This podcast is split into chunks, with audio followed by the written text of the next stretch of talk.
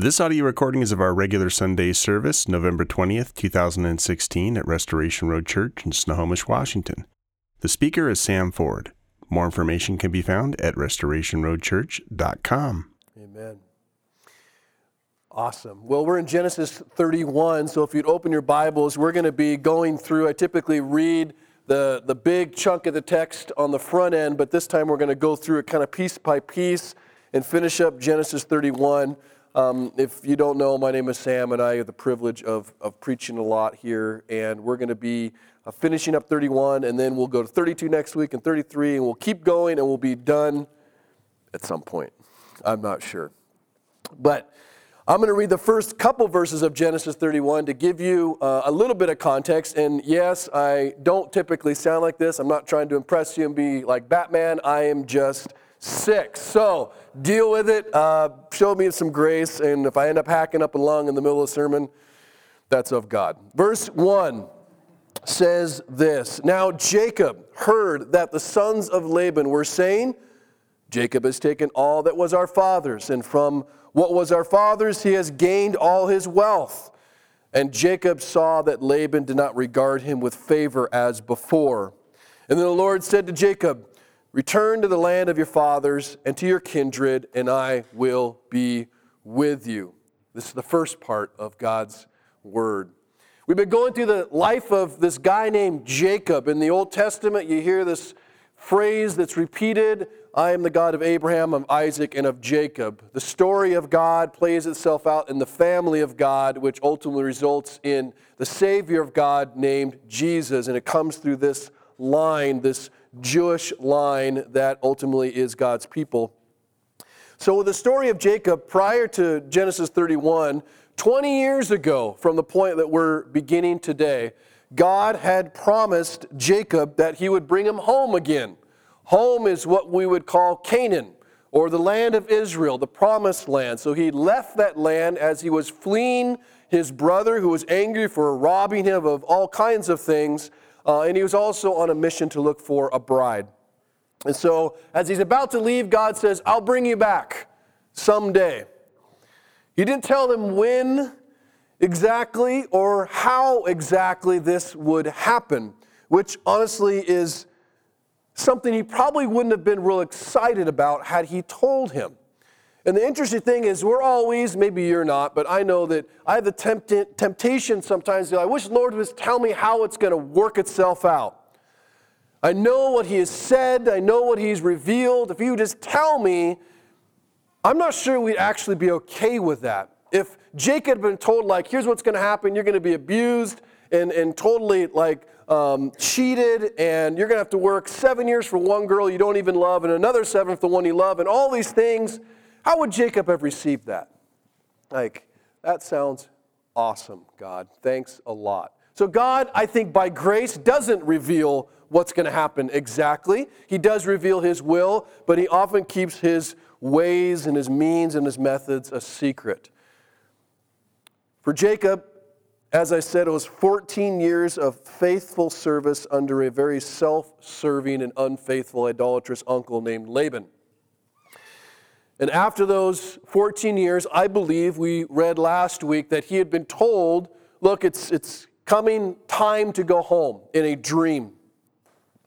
And so he goes to his uncle and says, You know what, I'm ready to go home. And Laban asks him to stay. And he makes him an offer he can't refuse in many ways, saying, Name your price if you'll continue to work for me. I know I haven't paid you really anything for the last 14 years except my two daughters. And I know now you have 11 boys and one daughter and a big family to take care of and no money to your name. Name my price. Name your price and I will pay you. And so he, after a brief negotiation that's kind of weird, and you can read about it in 30, chapter 30, he stays for another six years. And by God's grace, despite the cruelty of Laban and the, the unfairness with which he is treated and paid, Jacob prospers greatly during these years. So much so that, as we read the beginning of 31, no one likes him anymore.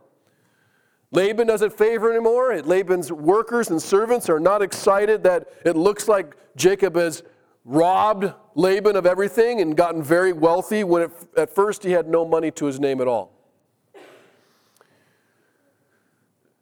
Now, Jacob discerns it's time to leave, as God has now commanded, I think, probably for the second time. Now, there's an intimate relationship, I think, between God's revealed will and our circumstances, we'll say. The interesting play that doesn't always make us comfortable. God's call, I believe, um, had come much earlier. His, his revelation of his plan for Jacob, of how this is going to work out, even his instructions like, all right, it's, it's time to think about going home, had become, had come, I think, in a dream much earlier, but he'd been patient. He didn't just go. He didn't just run after those 14 years, and we talked about this last week. I think in many ways, not only did he not force his own will and what would have been very understandable desires upon his circumstances, he also didn't try to force and shape his circumstances to try and meet or match God's will. We play both of those games at times. I know what God wants, and so I'm going to force my way this way. Or I know what I want, so that must be God's will, and so I'm going to force it this way. He knew God's promises very clearly. He heard God's command very clearly, yet he waited for God's timing.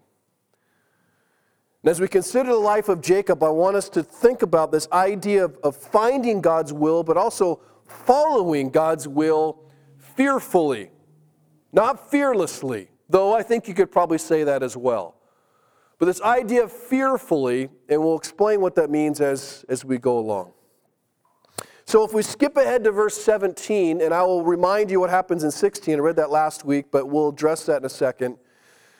He gets this command, and it says in verse 17 So Jacob arose, and he set his sons and his wives on camels and he drove away all his livestock, all his property that he had gained, the livestock in his possession that he acquired in Padan Aram, to go to the land of Canaan to his father Isaac. He's going home.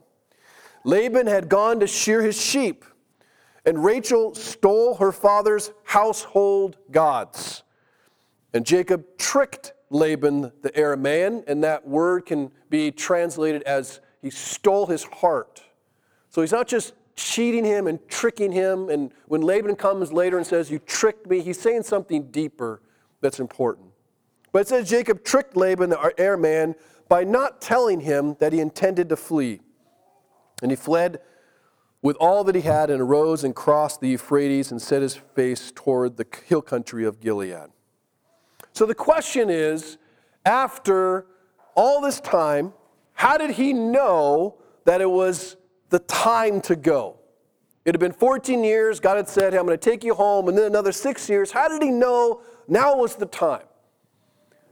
How did he know that this was God's will? How did he discern God's call?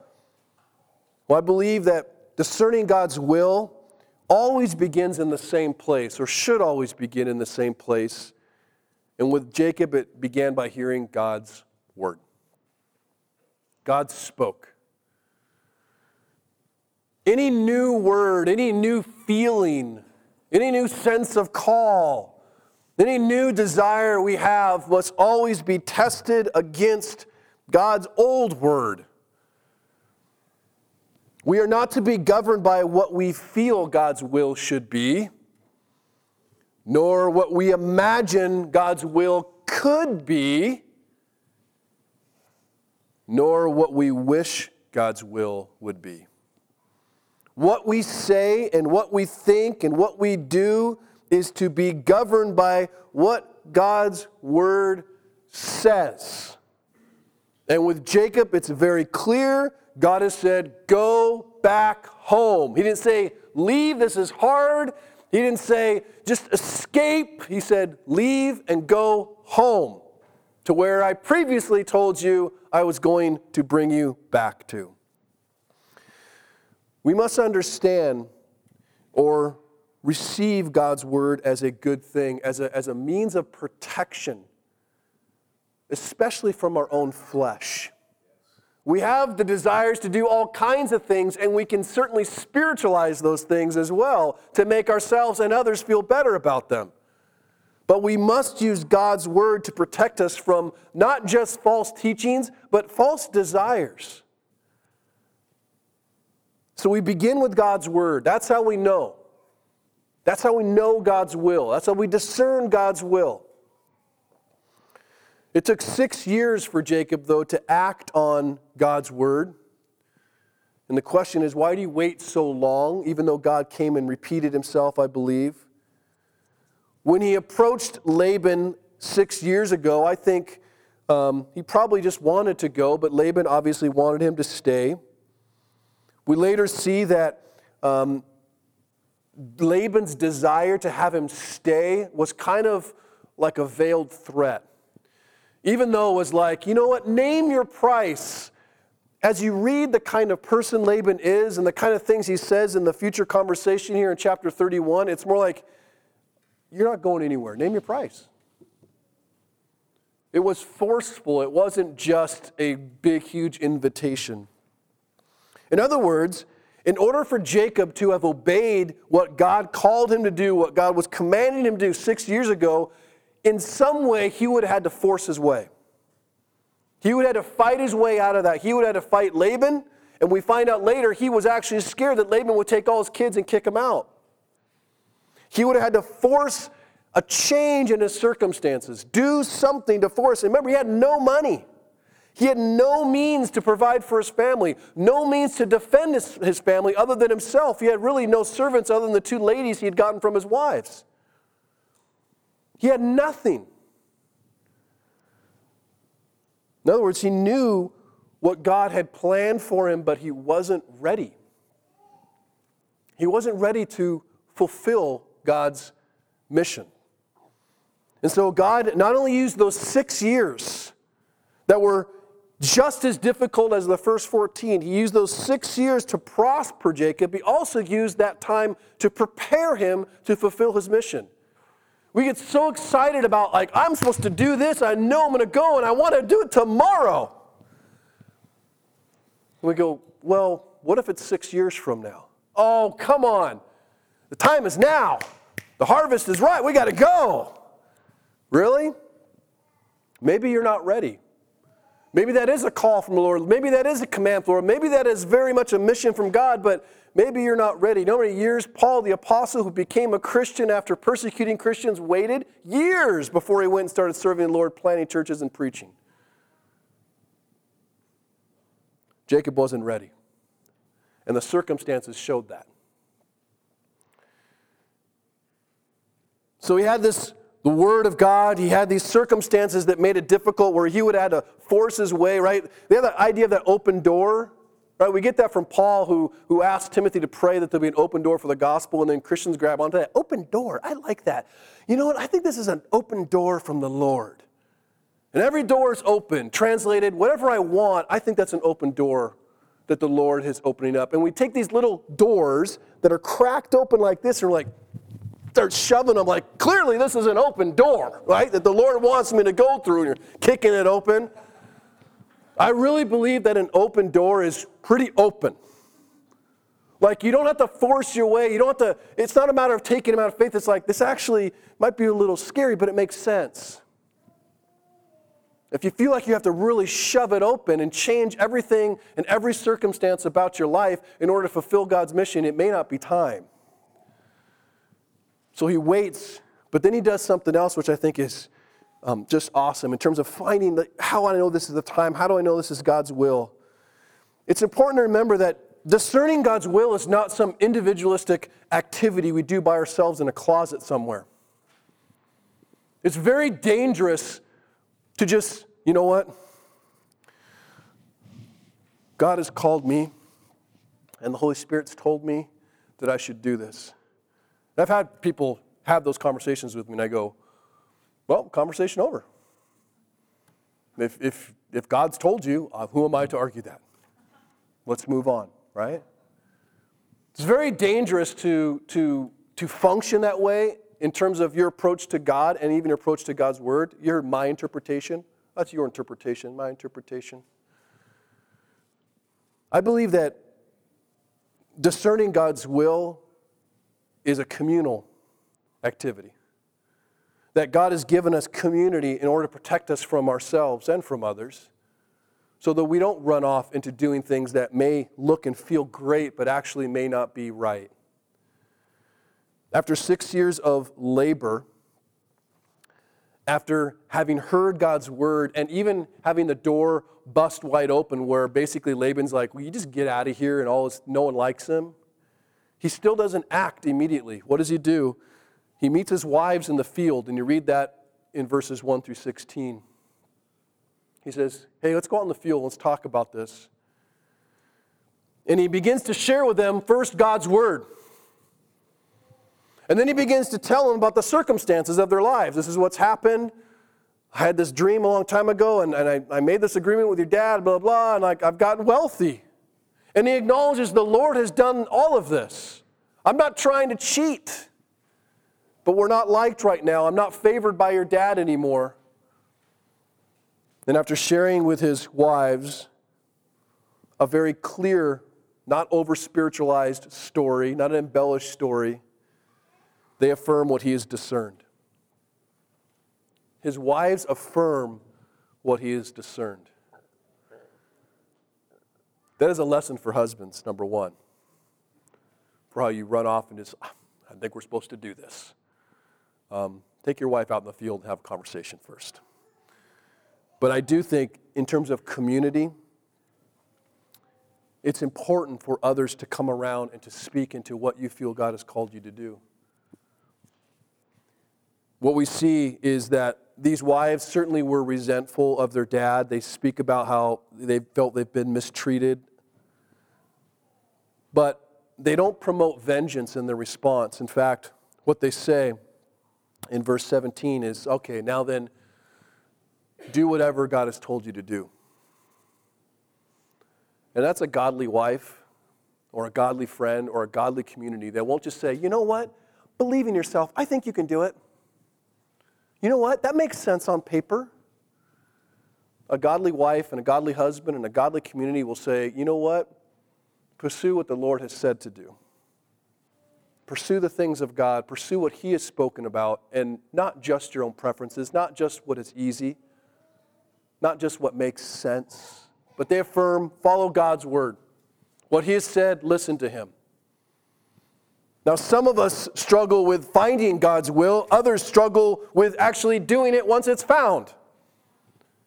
After finding God's will, hearing God's will, discerning what to obey, he doesn't force his way, that being Jacob. In fact, he asks people to have their say into it, and then he moves. A beautiful picture of how to find God's will. Continues in verse 25.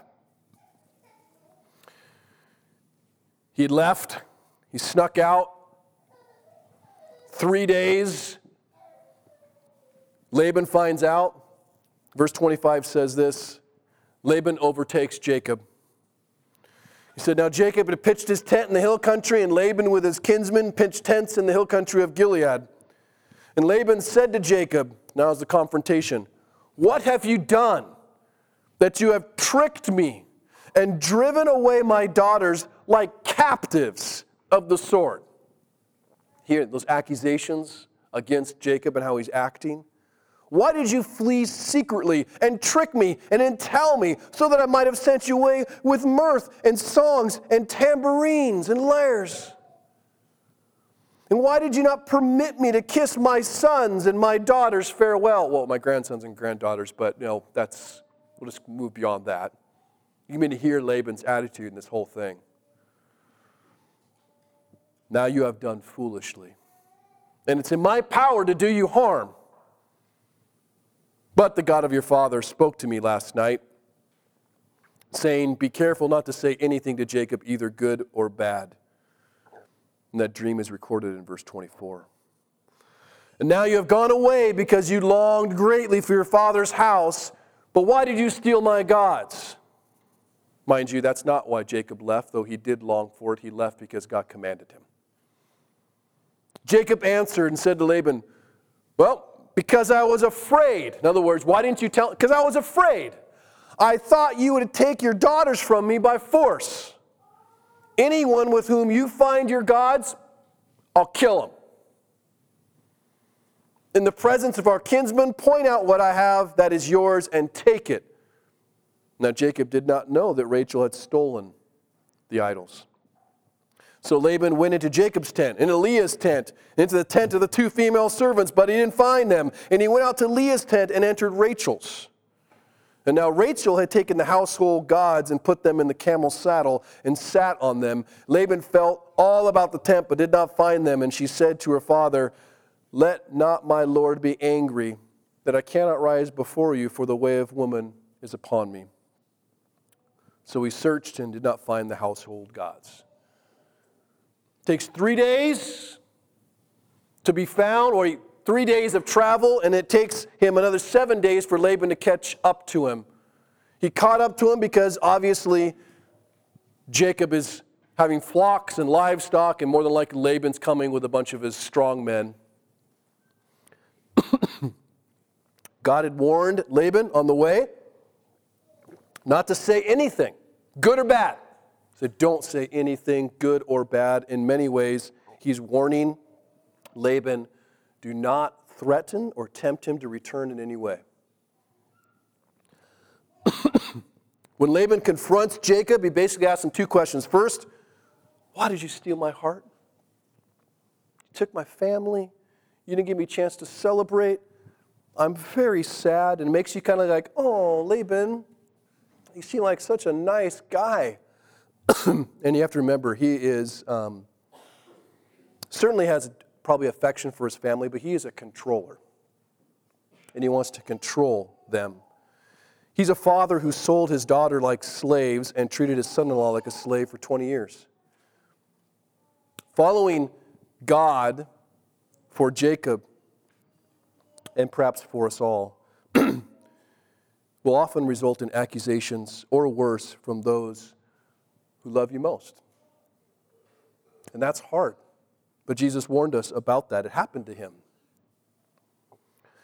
One commentator wrote that those who obediently follow God's command could be confident in his protection, implying that those who don't cannot. Laban changes his tune in the second question as he begins to reveal his heart. He says, Oh, you took my family, I wanted to throw a party for you guys. And then he has a little statement in there You know, I could hurt you. Notice that? Just out of the blue. You know, I, I could force you to do this. I got strong men. You, you're nothing, Jacob. I could take my daughters right now. He says, But God warned me in a dream. Your God came to me in a dream and said not to, which reveals what he intended to do. Revealed that he was a violent man. So he says, Why'd you steal my gods then? Since I can't do anything about the family, why'd you steal my gods? Well, Jacob reveals that he was scared. He was going to take his family, perhaps all his stuff. And he says, Look for your stuff if you want, look for your idols. And so he does, and he searches everything. And the text doesn't explicitly say why Rachel ever took him to begin with. And as you read and, and kind of learn about the culture of the time, what you read is that it's possible that Rachel was idolatrous. She was raised in a pagan home. She, she may, it may be revealing some spiritual message about her. Don't really know that. More than likely, culturally, the household gods were kind of part of the inheritance, and they had great resentment and great anger about the fact that um, they didn't have an inheritance that Laban had squandered it away and it left them really nothing, and that's why, in many ways, they felt justified in going. But as one little last, I'm going to stick it to dad, I'm going to take the household gods. And she is taking what she believes she is owed as an heir. This is part of my inheritance, this is mine. Laban searches everywhere, finds nothing because Rachel's hiding them in her saddle, and she uses the great impenetrable answer of answers for any question, right? It's that time of the month. Never mind. I will leave you alone, right? But Rachel feels justified in her lie and justified in her theft. But what she doesn't realize is this her theft of those gods are the only other reason that Laban had to pursue them and to stop them and to bother them. Had they not stolen the gods, it's possible that when God came and said, Don't you dare do anything, he would have said, All right, I got no other reason to pursue them. But she gave him a reason to pursue. She gave him a reason to slow down their fulfillment of what God clearly called them to do. What you see, I think, in many ways, is that when you're obeying God's command and you're fulfilling God's command and you're going on God's com- uh, mission, there's lots of things that can hinder you. And one of those things that can hinder you is bitterness and resentment about something that's happened in the past. And that's what she has. She didn't have to take the God. It's like, yeah, one last thing. She's holding on to this thing. And now it's causing them problems in trying to obey what God's called them to do. To the point where someone, herself, could actually be threatened with death if it were discovered.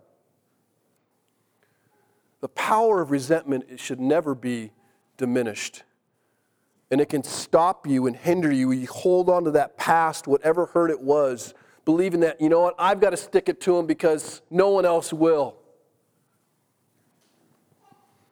What you see, or what we learn, I should say, is that those who obediently follow God's command and wait on the Lord can be grateful for God's provision, whatever form it comes, and they can be confident of God's protection, but they can also be certain that God will have his vengeance. They can let it go and not let it go and be forgotten. Let it go and know that there's one who never forgets. And to trust that they don't have to hold on to that because, you know what, I'm going to hold on to this, I'm going to punish you. I want you to hurt like I hurt for 20 years. You sold me, Dad. So I'm going to take what I know is most important to you, not realizing that's just hurting her. God can punish him and will punish him more than she ever could punish. And truly, any amount of punishment she gives her dad, it ain't going to satisfy. It's never going to satisfy. It will only slow her down in what she's been called to do. So we follow God's will confidently by releasing those things and trusting He's got us. But there's more we learn. After Laban searches and doesn't find it, Jacob's like, that's it. Because he doesn't know those gods are there, right? So all he sees is this guy rifling through their stuff, right? She's like, that's it. You found nothing. And what we see is Jacob get upset. Beginning in verse 36, he says, Then Jacob became angry and berated Laban. So he's going to let him have it. Jacob said to Laban, What is my offense? What is my sin that you have hotly pursued me? For you have felt through all my goods, and what have you found of your household goods? Set it here before my kinsmen and your kinsmen that they may decide. Show me what you found, Laban. You upheaved all my stuff. Did you find it? Put it out there. Let them judge. Oh, you don't got anything? Interesting. Then he goes, These 20 years I've been with you.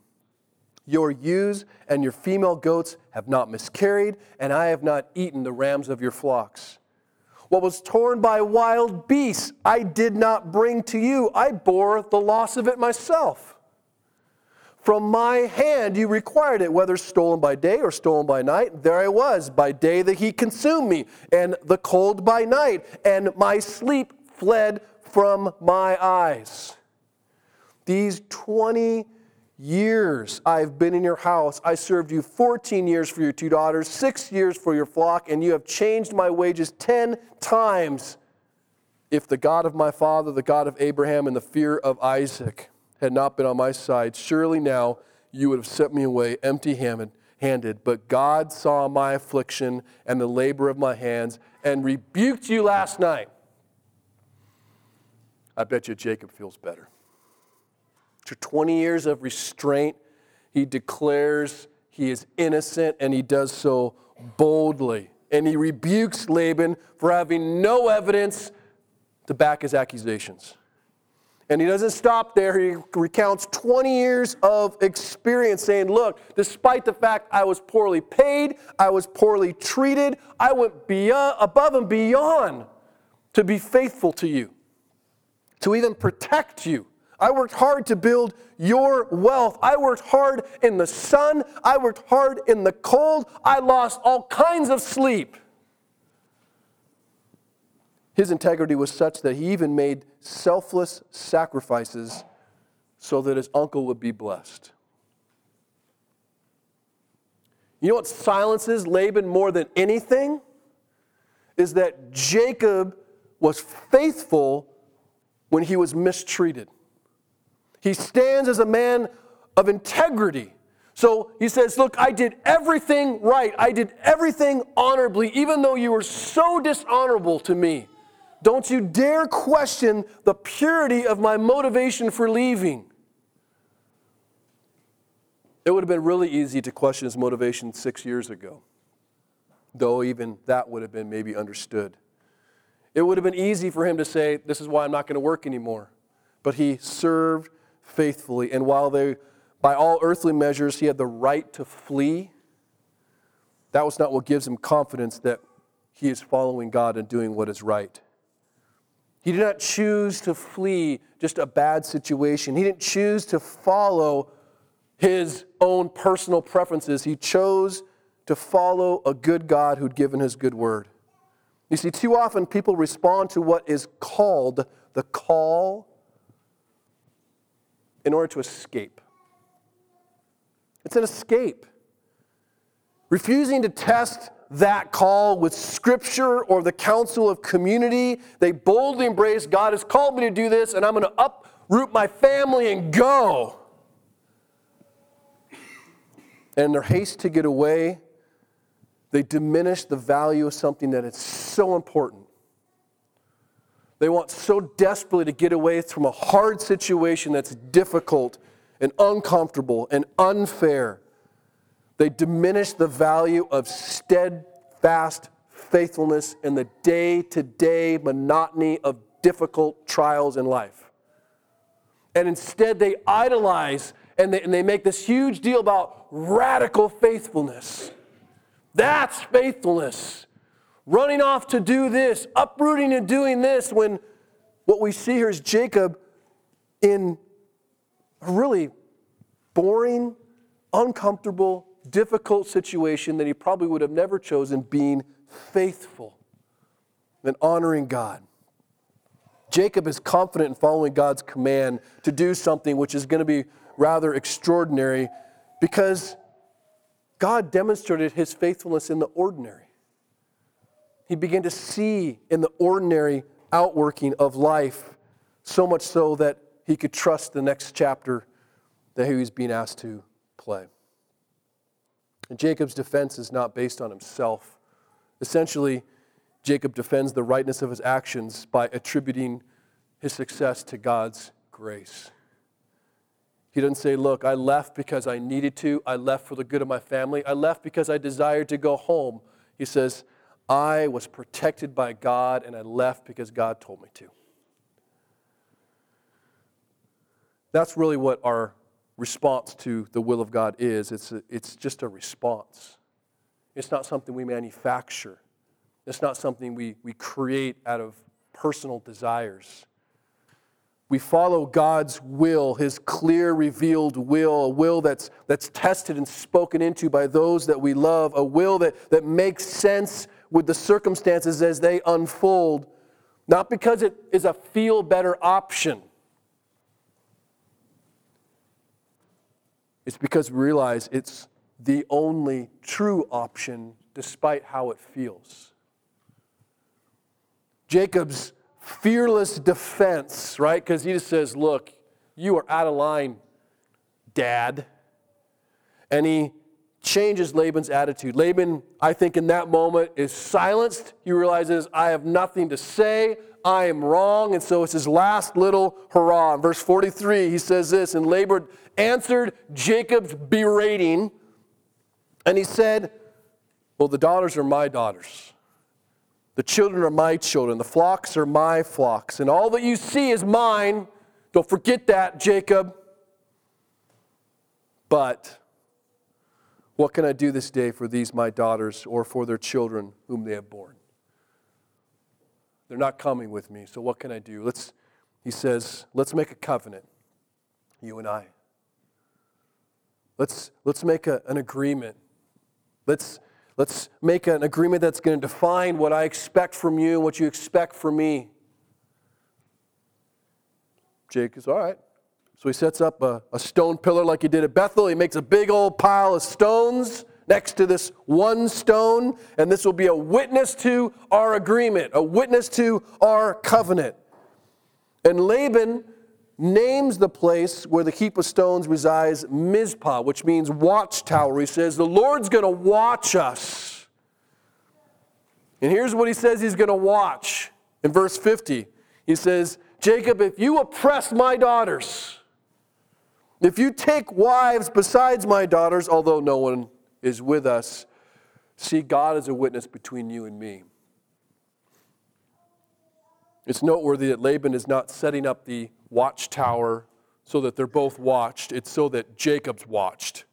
Laban doesn't see himself as a guy who needs to be watched. He's been very honorable. But clearly, Jacob, you need to be watched. So we're going to set this up. And if you mistreat my daughters, oh man, God's going to get you. This God I don't actually believe in, but he's going to get you. And more than that, he says in verse 42, this or 52, this heap is a witness, and this pillar is a witness that I'm not going to pass over this heap to you, and you'll not pass over this heap and this pillar to me to do harm. We won't hurt each other. Not that Jacob ever said he was going to hurt Laban, but Laban certainly said he was going to hurt Jacob. But what he says next reveals, I think, everything. He says, The God of Abraham and the God of Nahor. Now, the God of Nahor, Nahor was Abraham's sibling, and he stayed back in pagan Ur, unlike Abraham who followed the one true God. So, what you see is that Laban is this polytheistic pagan. It's like, yeah, God of Abraham, God of whatever, God of this, God of Nahor, any gods, whatever, we'll have them all watch you. And that's who he swears by. But Jacob swears differently. And in that, it reveals why Jacob is never afraid this whole time. He has much to be afraid of, I think. He's got a, an angry father in law, basically says, You know, I could totally harm you right now. And he never is fearful. He's a very opposite. He's, he's completely fearless. He's like, whatever. Unlike Laban, what we see in verse 53 is Jacob swears differently on his oath. It says in verse 53 that Jacob swore by the fear of his father Isaac. And Jacob offered a sacrifice in the hill country and called his kinsmen to eat bread. In swearing by the fear of Isaac, which is a strange thing to say, what fear did Isaac have? But in swearing on the fear of Isaac, not only does Jacob confess his allegiance to the one true God, he reveals what's actually governing his life as he moves forward.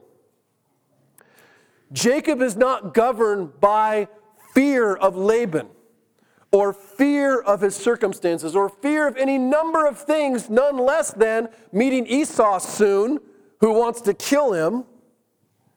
He is governed by a greater fear there's a greater fear that overcomes all fears, and that is the fear of God. The fear of God is greater than the fear of loss. And the fear of God is greater than the fear of pain. And the fear of God is greater than the fear of the unknown. And even greater than the fear of men. Jacob feared God. And that's a confusing thing for us to talk about. We don't doesn't feel good or maybe it's a little vague. And when the Bible talks about fear, we, we often say, well, it means great respect and awe, and that's true. It doesn't mean fearing God like I'm scared of God, like he's the boogeyman or something. He's going to get me if I do something wrong. That's not the kind of fear we're talking about.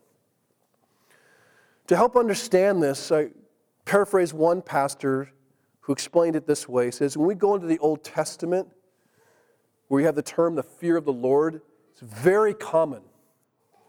But we come upon some very puzzling usages of it. Often the fear of the Lord is linked with great joy. Proverbs 28 14 tells us that happy is the one who feareth always. That should seem weird, right? You'd be so happy if you're fearful. How can someone who is constantly to be fear filled be happy? One of the most surprising is Psalm 130, where the psalmist says, Forgiveness comes for you, therefore you are feared. Forgiveness and grace increase the fear of the Lord. Other passages tell us that we can be instructed to grow in the fear of the Lord, and that's to be characterized by praise and wonder and delight. Like, how can that, how can that be?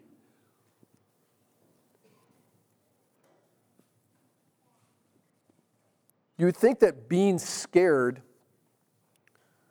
would have been diminished, not increased by such things like forgiveness. But what we see is that the true sense of the fear of the Lord in the Old Testament implies relationship, implies an intimacy and a closeness to God. You see, when you just fear something, and Everyone has experienced this in some way when you've just feared something and, and that something becomes, you become so overwhelmed with fear about that thing. It could be fear of losing something or fear of not getting something or fear of something changing. But it could be losing a job. It could be someone not acting the way you think. It could be some embarrassing situation you're fearful of. Whatever it is, like it can become so overwhelming to you that it controls what you do, doesn't it? It can control what you think. It can control what you perceive. It can control what you do and how you speak. You're control. Like, I'm dominated by this fear. But in contrast, when someone who fears the Lord, someone who fears the Lord is overwhelmed by something. And I believe it is the greatness of God and particularly his grace toward me. That's what we see in the life of Jacob. Like Jacob, we see the more we understand the greatness of God's love toward us, right? That's what Jacob talked about. Man, this trial was horrible, but God protected me. This trial was difficult, but He provided for me. He saw my affliction and He was with me for 14, 20 years. His love for me is amazing all that He has done. And when you begin to see all that He has done for you, you begin to fear Him. And the more you see He has done for you, the more you fear Him. And the overwhelming nature of that governs all other fears. The more we fear Him, the less we fear the world, and the more we stand ready to do whatever He asks us to do. See, Jacob saw God's faithfulness in trial, and therefore he feared the Lord. And when we see what God has done for us in Christ, the fear of God becomes the greatest influence in our lives. When we fear God, in the sense that we're overwhelmed by his love for us. And how can you not be overwhelmed by a God who says, You are so messed up and broken, but I'm going to send my son to die for you, to pay the penalty you deserve for your sin, but to live the life that you could have never lived. I'm going to give it to you. I'm going to forgive you the depth of your sin, even the sins you've never told anybody about. I'm going to forgive you. That fear of being overwhelmed by that kind of love, of that kind of goodness and generosity and grace becomes the dominating influence in our life. The fear of God That kind of fear will help us endure whatever difficulty we have, whatever loss we experience, whatever unfairness we have to endure. And it will help us do so with faith and without complaint, whether it is to stay exactly where you are or whether it's to go when God says move. Jacob feared God relatively imperfectly. We'll see Jacob is not a rock star of faith. He doesn't do everything right, but there is one who did. Jesus feared God perfectly. He saved us. And I would argue that he saved us by fearing God perfectly more than anything or anyone else there was. And he gave us more than an example to follow. The Bible says he gave us his spirit. And it is not a spirit of fear in the sense of fearing the world or timid. It is, it is a spirit of boldness where we live God fearing lives in a world without fear. Because we simply know God has us. And so as we close this morning, we come to the table, and, and my, my fear is that we come to this table at a routine or as a routine without actually thinking through it. So, if I could just characterize it a little bit differently, dare I say that we come face to face with the fear of God at this table. Because it's at this table with the wine or juice, there's his blood shed for us, the blood of the Son of God shed for us, his body broken for us. It is at this table that the fear of God becomes so great because it's at this table where his love cannot be seen more greater. It's tangibly seen. It's a tangible reminder of his great love for us. And we see that we have a God who is to be feared. And it's not a fear that scares us away, it's a fear that actually draws us near and as we draw near to Him, we experience more joy, as we experience more forgiveness, and as we are given a hope beyond this world where there is much that our flesh could fear. It makes us, in many ways, fear filled so that we can be fearless. Do we have anything to fear if we fear God this way? Paul in Romans 8, and I'll close with this, answers that question by saying, no. Do we have anything to fear if we fear God in this way? No. In all these things. What are these things? Well, in all these things, we are more than conquerors through Him who has loved us. For I'm sure that neither death, nor life. There are things to be feared in the flesh in death. There are lots of things to be feared in life. He says, Neither angels nor rulers, no things present nor things that I fear might come, nor powers, nor height, nor depth, nor anything else in all of creation will be able to separate us from the love of God in Christ Jesus Therefore, we will follow God fear fully in that full of fear and fearlessly in the world. Let's pray. Father God, we thank you for the story of Jacob. We thank you for how we see a, a real guy. This is not some myth, this is not some character in a book, Lord. This is one of your chosen people Jacob, a normal dude who endured 20 years of difficulty. He didn't endure it because he was strong. He didn't endure it because he was wise. He endured it because he feared you, Lord. And in those 20 years of time, you taught him what it meant to fear him, fear you. And what it means is to be overwhelmed by your commitment to us a commitment we don't deserve, a love that we have not earned, a forgiveness that in many ways we probably would deny or want. but you break through all of our ugly sin and you love us and you forgive us and you fill us with joy as we are overwhelmed by a fear of you and awe of you. Thank you for inviting us into relationship with you. I pray you will help us live as if this world is not all there is. That you help us live lives that truly believe you love us in Christ. That we are fearfully and wonderfully made and pursued by you and loved by you, and that fear of you will be the controlling influence in our life. Make us a people who fear you, God, not ones who are scared about you, but ones who know you so deeply because we know the love you have for us in Christ. Let us celebrate now with hearts filled with joy, remembering that not only have you loved us, but you will love us and that Jesus will return and we will experience the fullness of that love someday. Return quickly, Lord Jesus. It's in your name, Jesus, we pray. Amen.